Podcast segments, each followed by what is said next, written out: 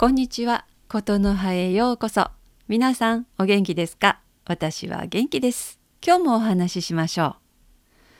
えー皆さんは好きな場所がありますか、えー自分の家がね、一番ほっとするなんていうのもありなんですけれども、まあ、あの、たまにね、出かけて癒される場所があるのもいいですね。えー私はね、まあ、京都のお寺や大阪のあの素敵なファカフェも好きですけどもね。あの一番は、えー奈良の東大寺です。奈良の東大寺ご存知ですか？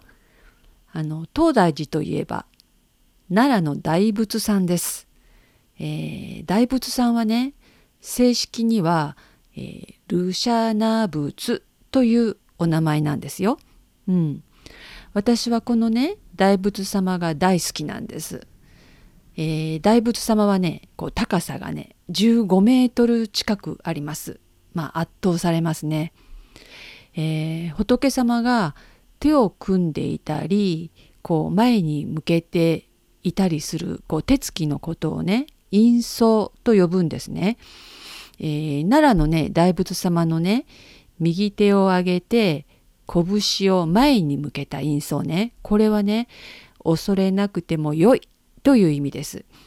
で左手を下げて拳を前に向けた印相は人々のさまざまな願いを叶えるっていうんだそうですね。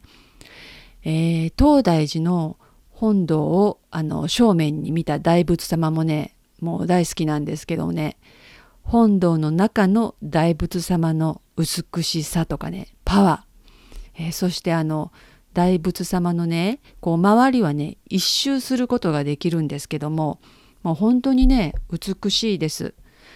えーいろいろ素晴らしい、まあ、仏様はいらっしゃいますけれども、まあ、私の中ではね一番の仏様です。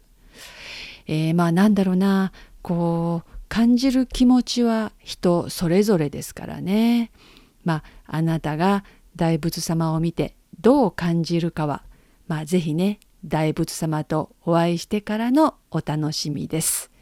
えーぜひ、えー奈良の東大寺で大仏様をご拝願くださいね。はい、えー今日も聞いてくれてありがとうございました。それではまたお話ししましょう。またね。バイバイ。さようなら。